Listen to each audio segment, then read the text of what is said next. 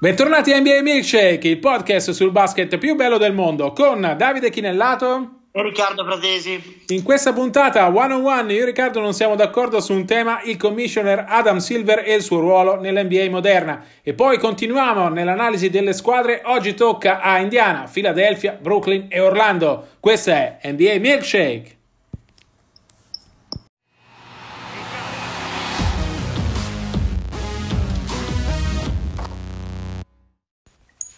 Questo è One on One, uno contro uno. Io e Riccardo non siamo d'accordo su un tema. Prima, però, di portarvi nel dibattito uh, l'aggiornamento della situazione. Sapete che l'NBA è ferma dall'11 marzo, quando la positività di Gobert ha fatto scattare la sospensione. Ormai nessuno parla più di un mese di stop, come era uh, all'inizio della, Uh, di questo break per, uh, per, Covid-19 si parla di un rientro nella migliore delle ipotesi tra metà e uh, fine giugno. Il numero di giocatori positivi è salito ad almeno 10, abbiamo anche la superstar Kevin Durant che ha ammesso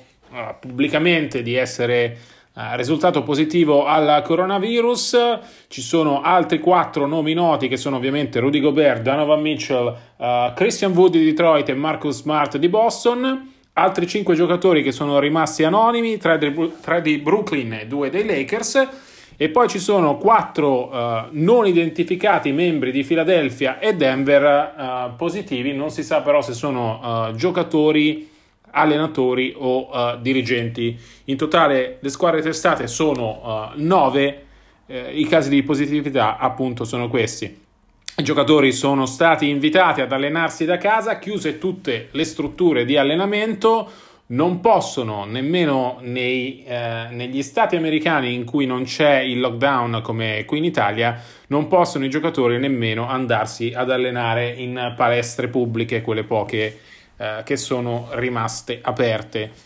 Uh, vi ho fatto questo aggiornamento perché uh, l'uno contro uno di oggi è su Adam Silver,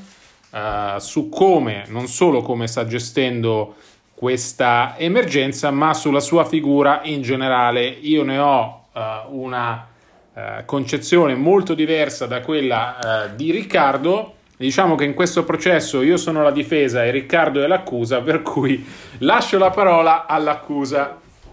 Ma allora, come dicevi tu, ehm, insomma, n- non parliamo solo di un singolo episodio, quando facciamo una valutazione del commissioner, entrambi la facciamo a tutto tondo perché è corretto farlo. E, e la premessa che va fatta, eh, obbligatoria, è che questa è una situazione di emergenza incredibile, una pandemia inedita, per cui chiunque sarebbe trovato in difficoltà. Quindi è comunque ingiusto eh, puntare l'indice perché anzitutto A non c'è una ricetta per risolverla, eh, univoca quantomeno eh, in Italia e nel mondo perché poi in ogni paese, uh, ogni paese ha caratteristiche diverse per, per dimensione geografica, eh, per cultura, per regole eh, e quindi ovviamente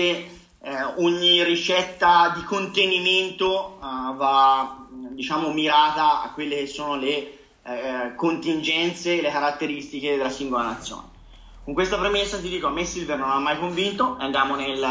nel cuore, al cuore del dibattito e ti dico, ha una mm, grande uh, stampa uh, in America uh, e quindi di riflesso poi nel resto del mondo perché è un politico che dice sempre la cosa giusta, non necessariamente la cosa vera, quasi mai secondo me la cosa vera, ma sempre la cosa che gli fa comodo, la cosa che suona bene più che la cosa che è giusta. E ovviamente la cosa che suona bene poi gli dà i titoli dei giornali in positivo e di riflesso gli dà una, uh, una popolarità ehm, che secondo me non sempre è stata meritata negli anni. Io credo che mentre David Stern fosse un uomo, eh, è stato un uomo forte come commissioner, un punto di riferimento eh, di grande personalità, ovviamente a quel livello sono tutti politici, i commissioner eh, non sono, mh, sono uomini di business, eh, politici non sono solo ovviamente uomini di sport, anzi sono uomini di sport solo in minima parte, questo è è doveroso raccontarlo perché altrimenti raccontiamo gli assini, gli assini che volano ai nostri, a chi ci ascolta, no? Però con questa premessa io credo che lui sia un po' un signor tentenne, lo sia stato mh, mm, molto spesso in questi anni eh, da commissioner, mm, per rispetto soprattutto a Stern, rispetto alle figure dei commissioner, anche le altre leghe, insomma, eh, l'NFL è la prima che mi viene in mente. È verissimo che ha, processo, ha portato avanti un processo di emancipazione di una lega sicuramente progressista che ha, eh, come dire, eh, messo l'accento su tematiche sociali importanti eh, e questo gli va dato atto di questo. Devo dirti che di nuovo di fronte a uh, queste tematiche sbandierate poi al business, quando c'è stato da scegliere, ovviamente ha scelto il business, ovviamente lo dico perché proprio per ribadire la mia opinione di lui, io ci vedo tanta ipocrisia e nel caso specifico faccio riferimento al China Gate, no? che ha fatto perdere un'infinità di soldi a, fine, a inizio stagione all'NBA, eh, perché insomma quando poi c'è stato da eh, eventualmente prendere, adottare una linea dura nei confronti della Cina, eh, i soldini fanno comodo e tante belle parole sono immediatamente andate in fumo e quello che veniva sbandierato ai 420 e suonava così tanto bene, lo faceva sembrare così tanto bello, improvvisamente è stato sostituito da una grande realpolitik. Ora, eh, io credo che lui su tutte le colpe che gli addebito, su tutte ce n'è una, è quella di aver messo i giocatori al centro di tutto, insomma i giocatori in questo momento hanno in mano la Lega. Secondo me un commissioner deve prima di tutto avere lui in mano la Lega. Eh, ci sono dei proprietari che pagano milioni di stipendi ai giocatori, non parliamo de- degli operai che prendono 1000 euro al mese o di collaboratori giornalistici che prendono 500 euro al mese, ma parliamo di eh, milionari che prendono 20 milioni al mese, 25 milioni al mese, chi prende di meno prende oltre un milione al mese. Eh, il fatto che lui spesso ascolti tutti e poi faccia portavoce di quelle che sono le eh, scelte uh, o le, i desiderata del Libron della situazione rispetto a quello che dovrebbe essere il suo compito, ascoltare tutti e poi decidere lui con la sua testa e non far contenti tutti questo o quell'altro, secondo me mi fa pensare che si possa fare meglio. Infine, sulla pandemia specifica, per chiudere, ti dico, ripeto che tutto è stato molto difficile, sicuramente chiudere è stato importante, è stato giusto, eh, i tempi sono stati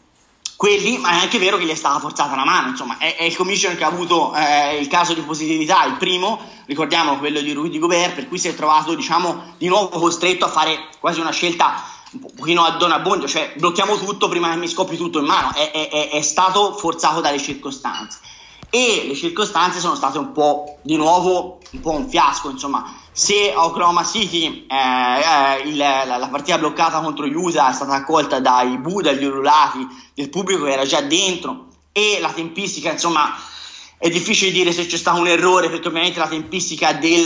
tampone del coronavirus di, di Gobert era, mh, mm, è, è, è, stata concitata e quindi i tempi per far meglio non si sa quali fossero. Certo, quello che è successo a Sacramento è stato imbarazzante, insomma, con la Lega che aveva appena insomma, dichiarato che quella doveva essere l'ultima partita della serata, una squadra singola di nuovi giocatori, i Pelicans sono rifiutati di giocare e nonostante il desiderato dell'NBA non si è giocato perché loro temevano che l'arbitro, poi risultato negativo, fosse eh, affetto da coronavirus e non hanno voluto giocare. La, L'NBA poi ha emesso un comunicato per salvare capre e cavoli, ma la realtà è che i Pelicans hanno deciso nonostante le direttive di Sliter. Allora, la parola adesso alla difesa. Eh, io sono completamente in disaccordo praticamente con il 95% delle cose che hai detto. Parto dalla fine, era inevitabile eh, rinviare la stagione era un caso che i proprietari avevano discusso quel pomeriggio, quello di eh, rinviare la stagione, sospendere la stagione in caso di positività. Era l'opzione nucleare, diciamo così. Eh, I proprietari erano orientati verso un giocare a porte chiuse, sentito il parere dell'associazione giocatori, questo sì, perché l'NBA è un matrimonio tra due grandi componenti eh, da una parte i proprietari, i proprietari dall'altra i giocatori, c'è un accordo collettivo che prevede proprio questo e, mh, sulla decisione di non giocare la partita tra uh, Kings e Pelicans era, uh, come dire, inevitabile, perché a quel punto, uh, quando subentra la preoccupazione per la salute, l'NBA ha deciso di escludere quell'arbitro, poi risultato negativo, per carità. era stato deciso, come ha raccontato lo stesso Silver, di far arbitrare la partita dai due arbitri residui, si è preferito uh, non giocare per evitare eh, problemi di contagio. Abbiamo visto quanto la positività di un giocatore, che cosa innesca la positività di un giocatore al Covid? L'abbiamo visto con i giocatori di Brooklyn, sono state testate i Lakers perché avevano giocato contro i Nets, nonostante fosse passata una settimana eh, da quella partita, per cui era chiaro che eh, quello che sembra un eccesso, quello che solo due settimane fa sembrava un eccesso di prudenza, adesso sembra la cosa normale da fare. Uh, sulla gestione generale di Silver, credo che l'unico uh, mezzo passo falso lo abbia fatto durante il China Gate, mm, lo hai sottolineato anche tu nella tua, uh, nella tua tesi d'accusa. Lì nei primi, tre, nei primi due giorni Silver ha fatto il primo mezzo passo falso di una sua gestione, lo ricordo cominciata con lo scandalo Sterling, il proprietario dei Clippers cacciato di fatto dall'NBA per le frasi razziste. Uh, però poi si è tornati ad, in, ad una situazione in cui Silver porta avanti Uh, quello che è il suo credo per l'NBA, una lega aperta, una lega costruita sull'integrazione, una lega costruita sul tentativo di diventare il più globale possibile. È chiaro che è un politico, come dici tu, un politico sportivo. È chiaro che risponde ad una situazione diversa uh, da quella di Stern, ma credo che sia, pur non essendo David Stern, un commissioner che sta seguendo le orme di quello che è il suo mentore, cioè sta cercando di far diventare l'NBA sempre più uh, globale, sempre più attenta alle esigenze dei tifosi, sapendo che vuol dire anche discostarsi da uh, il seminato, vale a dire per esempio cercare innovazioni tecnologiche per portare i tifosi sempre più dentro il mondo NBA. Non sono d'accordo quando dici che è una lega in mano ai giocatori, lo è per quanto riguarda uh, la gestione dei contratti, ovviamente si è evoluta in quella direzione, ma come dicevo è un matrimonio di due parti da una parte ai proprietari, dall'altra ai giocatori. I giocatori negli ultimi anni hanno acquisito sempre più consapevolezza del loro ruolo all'interno di questo matrimonio e quindi vogliono più voce in capitolo. Siamo nel 2020, come non ci sono più le mogli sottomesse ai mariti come erano negli anni 50, eh, così abbiamo i giocatori che vogliono essere business partner eh, dei proprietari in una situazione in cui l'NBA comunque fattura, fatturava 8 miliardi di dollari l'anno, in una situazione in cui il commissioner deve gestire queste due anime eh, così diverse ma che alla fine hanno degli interessi comuni, cercare di fare più soldi possibili, cercare di avere più tifosi possibili, cercare di arrivare a fine anno ad una situazione in cui i proprietari portano avanti il loro business guadagnando, e questa è la differenza con lo sport italiano ovviamente, e i giocatori guadagnano quanto più possibile in carriere che comunque in media durano 4 anni, 4 anni e mezzo. Silver non è Stern, ma credo che sia il miglior commissioner che l'NBA potesse avere in questo momento, mh, progressista, aperto al mondo, fermo nella gestione, gi- bravo nel sentire tutte le componenti di una lega che si è evoluta verso l'integrazione.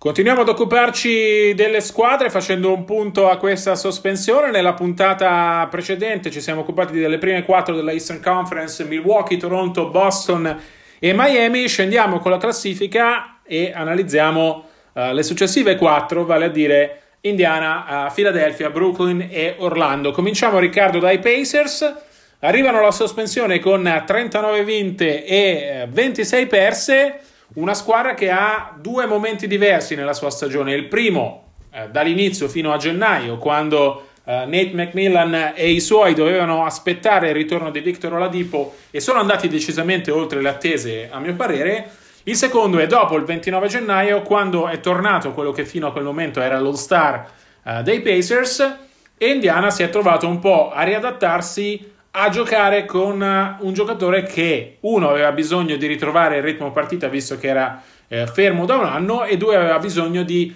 reintegrarsi con i eh, compagni di squadra in una eh, situazione in cui nel frattempo rispetto alla stagione precedente era cambiato qualcosa. Eh, il principale cambiamento è Malcolm Brogdon che a mio parere è uno eh, dei migliori giocatori della stagione di Indiana con Domantas Sabonis, sono le due star di questa uh, versione 2019-20 dei Pacers e con Brogdon e Oladipo c'è qualcosa da sistemare, mentre Brogdon uh, come unico gestore della squadra ha dimostrato di, di essere un potenziale all-star, a mio parere uno della, degli snobbati dell'all-star game pur con qualche infortunio di troppo. Comincerei da qui Riccardo, dall'esplosione di Brogdon che ha dato una dimensione importantissima a Indiana anche mentre aspettavo la Dipo. Tu sei da sempre un estimatore eh, del, del play dei Pacers, direi che in questa stagione ha mostrato tutto quello che di buono aveva fatto intravedere nei suoi anni ai Bucks, no?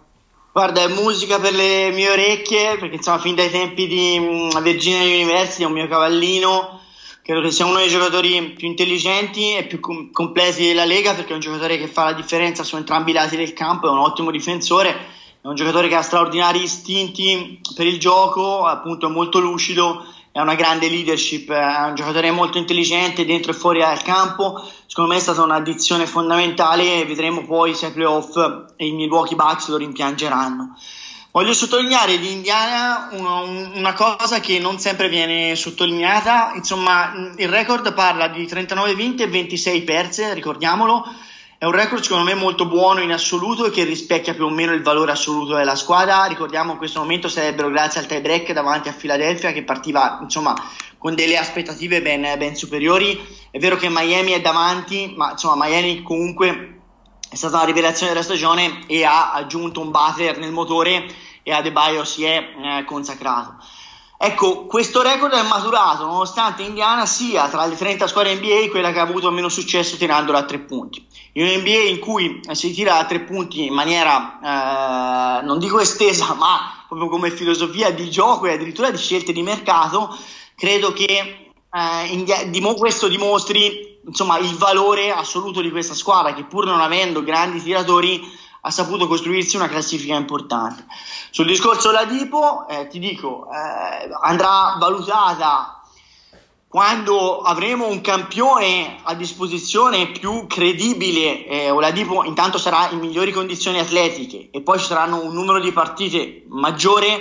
eh, la sua coesistenza con Brogdon. Sulla carta, onestamente, non dovrebbero esserci particolari problemi. Brogdon ha dimostrato, lo accennavi tu, di poter essere in questa stagione anche un, un, primo violino e eh, non solo un giocatore di complemento, seppur di lusso come lo era a Milwaukee però ovviamente Oladipo è l'uomo franchigia, insomma lui e Warren che è un realizzatore puro sono i giocatori che sono chiamati poi a segnare quando la gara è in bilico. Ecco, quello che deve dare Brogdon è un po' la Chris Paul, insomma dirigere un po' il traffico dentro il campo e in spogliatoio. E allora, se il gruppo è la forza dei Pacers, il gruppo è il grande problema eh, di Philadelphia. Come Indiana, 39 vinte, 26 perse al momento della sospensione a differenza di Indiana, è una stagione fin qui negativa per Philadelphia. Volevano fare qualcosa di speciale, ha sostenuto uh, spesso Joel Embiid come lui, tanti altri compagni di squadra uh, fin da inizio stagione. Philadelphia non ha fatto niente di speciale fin qui, a mio parere.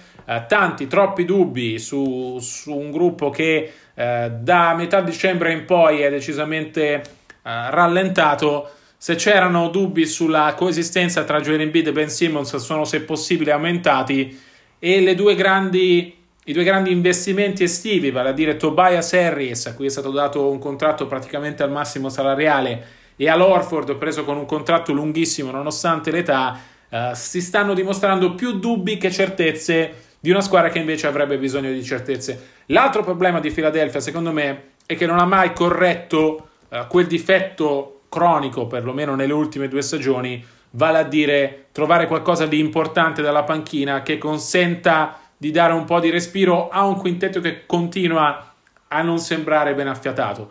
Eh, Riccardo, di Philadelphia abbiamo parlato spesso anche in milkshake, soffermandoci su uh, Simmons e Embiid, direi che facendo una sintesi di quello che abbiamo detto più volte nel corso della stagione, può essere quello il problema da cui partire eh, per spiegare la stagione di Philadelphia, no? Va assolutamente valutato in un futuro, sì, partendo da, dall'assunto che entrambi sono due talenti cristallini e che Embiid è il giocatore migliore perché fa la differenza su entrambi i lati del campo, Simmons fa soprattutto in attacco da facilitatore, in difesa a tutto tondo, ma in attacco non da realizzatore, non avendo un tiro affidabile, soprattutto con la gara in volata è chiaro che si riparte dal concetto si va avanti con loro, col dubbio diciamo e l'interrogativo, si va avanti con loro perché si troverà una quadra oppure per consacrare definitivamente l'uno andrà ceduto l'altro. E poi come dicevi tu, e secondo me è anche quello molto importante, insomma io ero stato tra i più critici quest'estate quando Philadelphia era andata all-in su Harris per valore assoluto e per, su Orford per ragioni anagrafiche e purtroppo i miei dubbi si sono poi diventati in realtà anche oltre insomma quelle che potevano essere le mie perplessità.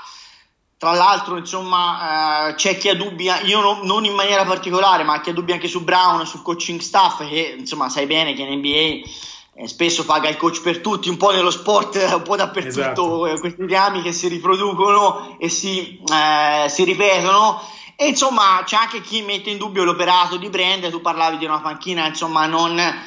adeguata, insomma, avendo fatto firmare quei contratti così onerosi su due giocatori di livello, ma non di quel livello, e non avendo così, avendo perso, diciamo così, profondità a livello di panchina, c'è chi mette in dubbio anche il suo operato. Hanno scoperto Shake Milton, eh, visto che siamo in milkshake, eh, è giusto citare Shake Milton, ma in realtà sono comunque molto molto corti panchi- dalla panchina. Questo, soprattutto in stagione regolare, gli costa questo di costa soprattutto in trasferta perché insomma appena manca uno dei giocatori di maggiore personalità eh, la squadra in trasferta ha fatto troppa fatica proprio come se mancassero giocatori di carisma in grado eh, oltre i primi 2-3 di fare la differenza.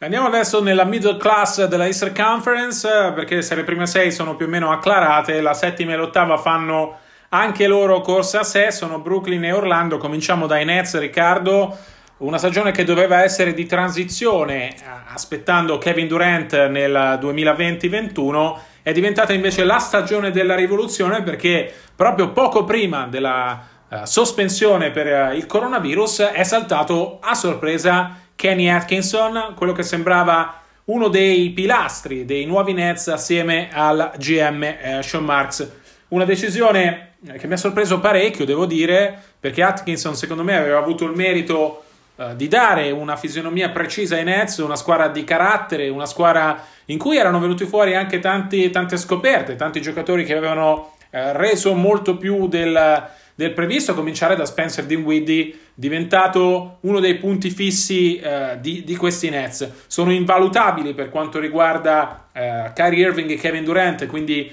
le due colonne su cui è costruito la loro corsa al titolo nella prossima stagione. Uh, per quello che hanno fatto vedere quest'anno, invece, è sorprendente come abbiano cacciato un coach che pure ha portato una squadra a giocarsi sicuramente i playoff, semmai li vedremo, ovviamente, e a rendere, a mio parere, anche un filo più delle attese. Non so tu come la vedi. Io la vedo come te, nel senso che comunque Atkinson è secondo me un ottimo coach, però se ritorna al discorso accennato prima, anche qui non c'è prova provata, non, nessuno ce lo potrà mai dire, ma è ovvio eh, o comunque è risaputo o comunque circola con insistenza questo sospetto che io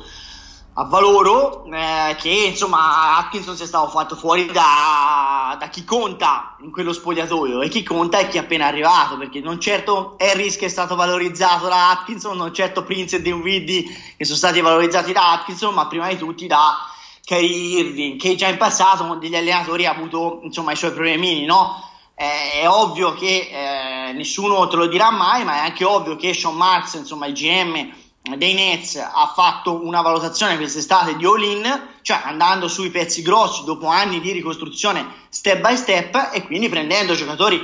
di grande effic- effetto anche mediatico, no? se vuoi, proprio in un, in un, eh, insomma, in un, mar- in un mercato mh, di marketing importante come quello di Brooklyn, ma che cerca di costruirsi un suo spazio in una città in cui i Knicks da sempre sono la franchigia di New York. E allora Irving, Durant e Jordan che è arrivato con loro e che ricordiamo faceva panchina con Atkinson, che quello è l'unico appunto che io tecnicamente eh, mi sento di fargli eh, per il suo operato recente, probabilmente non erano d'accordo sul suo modo di gestire la squadra, evidentemente una squadra cresciuta con uno spirito nel, negli anni con lui, uno spirito gregario, no? in cui, democratico, in cui tutti avevano le stesse eh, responsabilità e gli stessi compiti da eh, svolgere, evidentemente non teneva conto dello star power. E insomma, alla fine, se la società ha investito su questi giocatori di grande nome, evidentemente ha poi deciso di andare con loro fino alla fine. Io personalmente non lo condivido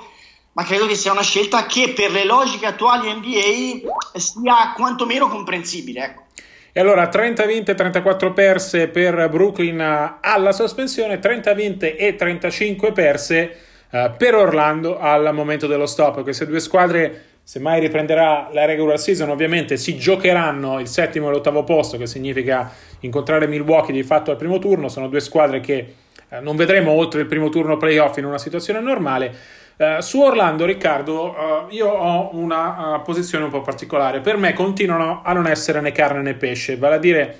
una squadra prigioniera di un gruppo di talenti, di un gruppo, scusate, con un talento non eccessivo, buona abbastanza per fare i playoff più per demeriti altrui che per meriti propri, cioè manca una concorrente forte che galleggia in una situazione. Io credo che Orlando in una situazione comunque più o meno di comodo. Uh, credo che Orlando, così com'è, possa continuare a fare una stagione o due a questo livello, vale a dire guadagnarsi i playoff.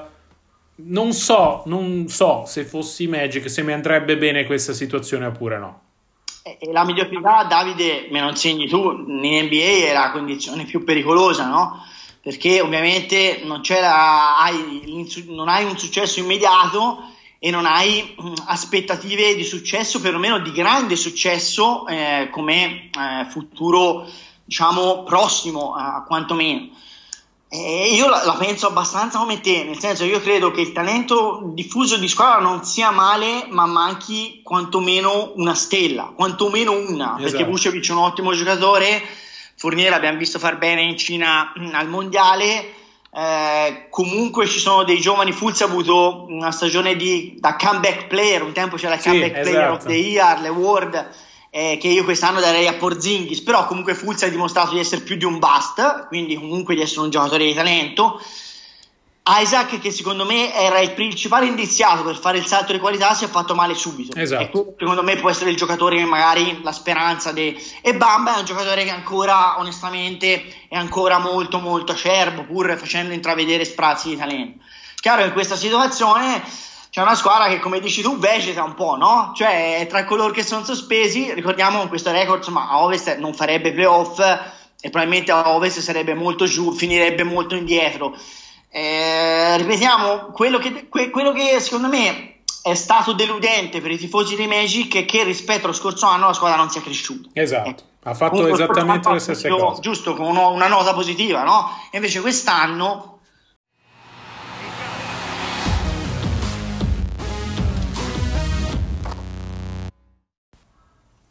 Si chiude qui la puntata numero 24 della seconda stagione di NBA Milkshake. Noi vi ricordiamo che le musiche sono di Copia, che per tutte le informazioni 24-7 ci trovate sui nostri profili Twitter, at Davide Chinellato, at rprat75. Noi vi diamo appuntamento a martedì prossimo. L'NBA sarà purtroppo ai noi ancora ferma, però ci sarà sempre e comunque tanto di cui parlare. A presto e buon NBA.